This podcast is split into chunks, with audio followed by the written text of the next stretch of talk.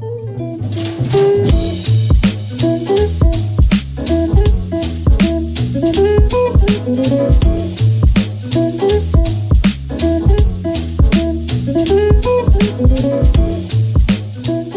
What's up, everybody? You're listening to a very special episode of No Coast Cinema here on WGN Plus. We are your guide to cinema here in the city of Chicago and all around the world. I'm Tom Hush, and this is just kind of a little bit of a mini-sode here to talk a little bit about uh, the Chicago Critics Film Festival that I've been attending for the last couple of days. Now, this goes on all week and uh, started on May 4th. And it's going to be going until Thursday, May 10th. Tons of screenings that you can go to, all very reasonably priced. Um, and you don't need to have a festival pass to actually go. You can just purchase those tickets online at themusicboxtheater.com, or you can go to the box office and purchase your tickets there. It's very open, and uh, at the screenings that I went to, there were tons and tons of people just there to enjoy the festival itself, along with many members of the Chicago Film Critics Association. Um, as you might remember from our last episode, we had uh, Erik Childress, who is the executive secretary of the Chicago Film Critics Association. He's he was there, as well as uh, Brian Tallarico, who's also part of the board, uh, introducing a lot of the screenings. Um, I just wanted to touch on two very specific screenings that I went to that I really, really enjoyed and um, were really a fantastic kind of representation of what this festival is all about. So I'll start off with opening night.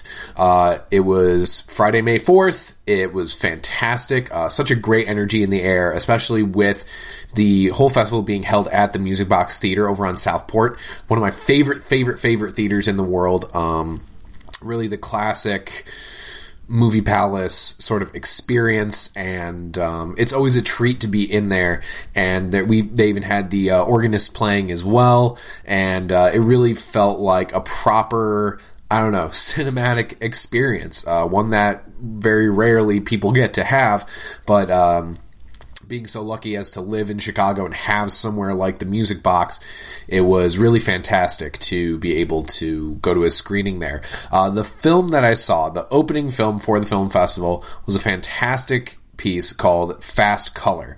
Uh, it's a feature length, rated PG 13 for anybody who's uh, curious.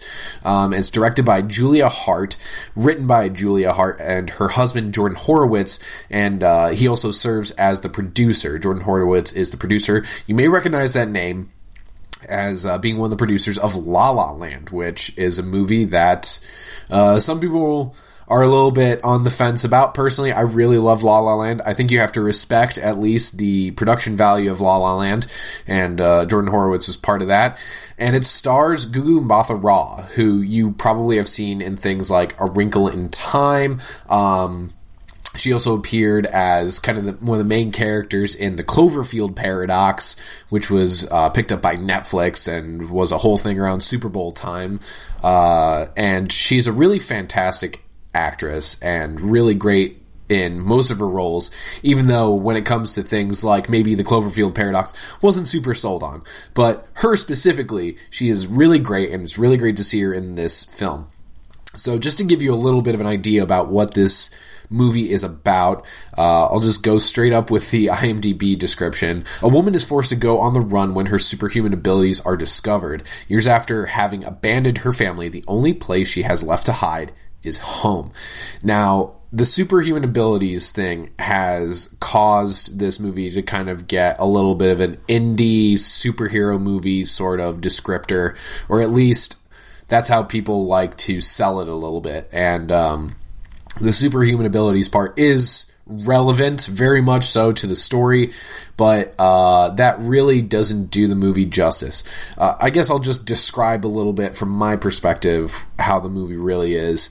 The world that uh, these characters inhabit is our own. Um, in the not so near future, it has basically stopped raining.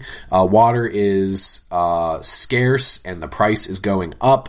And uh, basically, people are just struggling to survive. On top of this, we follow Gugu Mbatha-Raw's character named Ruth, and she has these kind of violent superhuman abilities. Uh, essentially, she has what she calls seizures that cause mass destruction in a sense. They cause like these earthquakes, and uh, it's very dangerous to her, very dangerous to the people around her. Um, we often see her tying herself up.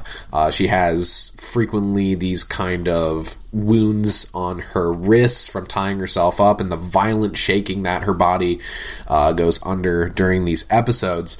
Um, one thing sort of leads to another, and she is on the run from the government who want to harness this power. And she runs back home, a place that she abandoned a long time ago, to be with her mother and her daughter. Uh, just to touch on her mother and her daughter. Uh, they are fantastically portrayed by Lorraine Toussaint, who plays her grandmother, or pardon me, her mother named Bo, and then Saniyya Sidney, who plays her daughter Lila. Uh, one of the best parts of this movie, apart from the very original take on this superhuman abilities sort of thing, is the raw amount of I guess female energy or at least female presence uh, in this movie. Um, these three main characters, this family is all women of color, and they just totally feel like a family on the screen. Um, they have their own issues with one another. They have their own pr- that problems with uh, kind of understanding their abilities and even understanding their own history. Uh, one of the really interesting parts of this movie is there is a, a book that kind of chronicles her family's um, history, I guess, with these abilities, and it goes back generations and generations, but it's generations and generations of women of color kind of dealing with not only being special, but also being ostracized from society or having to ostracize themselves from society for being special. And uh, not only, you know, could this be read as an analogy to being people of color, which uh, is obvious, but is really worked. You know, it makes total sense, but also um, it's a little bit of that. Uh, you know, to give a pop culture reference, it's that X Men vibe uh, where people with special abilities instead of being celebrated or people who are different instead of being celebrated are feared so i find that to be a really great part of this movie um, and just like I said, the performances are all there. Gugu Mbatha-Raw is always fantastic. I particularly love Lorraine Toussaint uh, as her mother. Um, she just brings this very wise presence. Um, it seems like she really, really, really inhabited the role very well. It was um, so great to see her interactions with uh, her daughter um, but also, you get these really great moments where Bo, the mother, the the matriarch of the whole family, kind of doesn't know what to do, and um, she has to battle her own demons, and she's forced to be strong. She's been living with these abilities. I think she says fifty three years and um, she's very much a realist and she understands that the world is a dangerous place and uh, she wants to protect her daughter and her granddaughter from this yet she to- she totally understands that she won't be able to do it forever especially because they are such strong-willed people um, I really loved Saniyya Sidney as Lila, the youngest of the three women. Um, when it comes to child actors, you know, I think I won't, I'm not alone in saying that it can be hit or miss. Uh, but Saniyya Sidney is clearly, clearly a very mature uh, young actor, and she really understood the gravity of the role, and she knew how to take this sort of family dynamic seriously, and um, she doesn't play this as some sort of like willy nilly superhero movie. She understands that this is kind of a subversion of a lot of those things. Uh, speaking of subversion, is the interesting thing being uh, in this movie you know, when we think of movies about people with superhuman abilities, there's going to be this kind of like wanton destruction, uh, as we see in things like Man of Steel or even all of the Marvel movies. Something's going to get absolutely obliterated. And there is a fair amount of destruction in this, but it's not celebrated in a sense. It's not considered part of the like, you know, superhero thing. It is um, feared and is considered counterproductive, um, especially when these powers, as we come to learn, have sort of a different purpose. I don't know if I want to go too much into it because I want folks to find out themselves about what this movie is all about. But uh, the destruction is bad. It is something that they are trying to avoid. Uh, Gugu Mbatha-Raw as Ruth is running from this destruction. It's considered a bad thing and she wants to get away from it. It's not glorified as, you know, collateral, just collateral damage. Um, it is the antithesis of the movie. We want to avoid destruction because the world is already destroyed enough. Uh, but it is a, a, very, very competently directed piece of cinema. Uh, really, Julia Hart and um, her husband Jordan Horowitz really crafted a very interesting take on this type of movie. Uh, and no less, it is fronted by three women of color that really inhabit their roles and do a lot of justice to um, this movie. I think towards the end, things. Um, they try to wrap things up kind of quickly uh, I will say it's you know it's an hour and forty minutes, but they we spend a lot of time in the meat of the relationships, really as Ruth kind of tries to reconnect with herself and reconnect with her family, which is really what we want.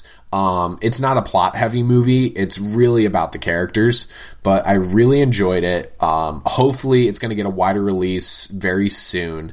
But um, I would definitely suggest keeping an eye on Fast Color, directed by Julia Hart, written by Julia Hart and Jordan Horowitz, and starring Gugu Mbatha-Raw, because I think with this kind of peak superhero place that we're in, uh, this is a, a nice breath of fresh air. It's you know, I don't want to if I don't want to sound cynical. It's not going to change your life, but it is going to give you a nice character driven relief from things like now that we are uh, post Infinity War, like we've really seen it all when it comes to that style of superhero movie. So these smaller independent pieces that don't focus so much on the superhuman abilities part and have to make do with you know smaller use of special effects so that you focus on the characters the superhuman part of it is kind of ancillary it's you know it's it's part of the plot, it's part of the world building, and it makes things interesting. But it's really a uh, a movie about a lot about forgiveness,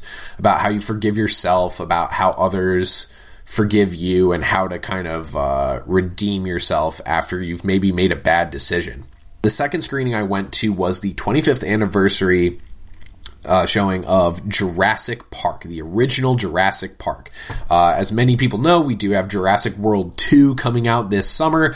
Um, I don't know if I've spoken about it on the podcast at all, but I was not a huge fan of Jurassic World. I think it missed the point a lot. I think that it didn't really, it was a cash in. Um, I think they were just like, well, we can just bring Jurassic Park back because everybody loves Jurassic Park. And on some level, they're right. I think that's why Jurassic World was such a monumental success. And surely Jurassic World 2 will at least uh, be a financial success. I think. I think we're going to see huge returns on that movie.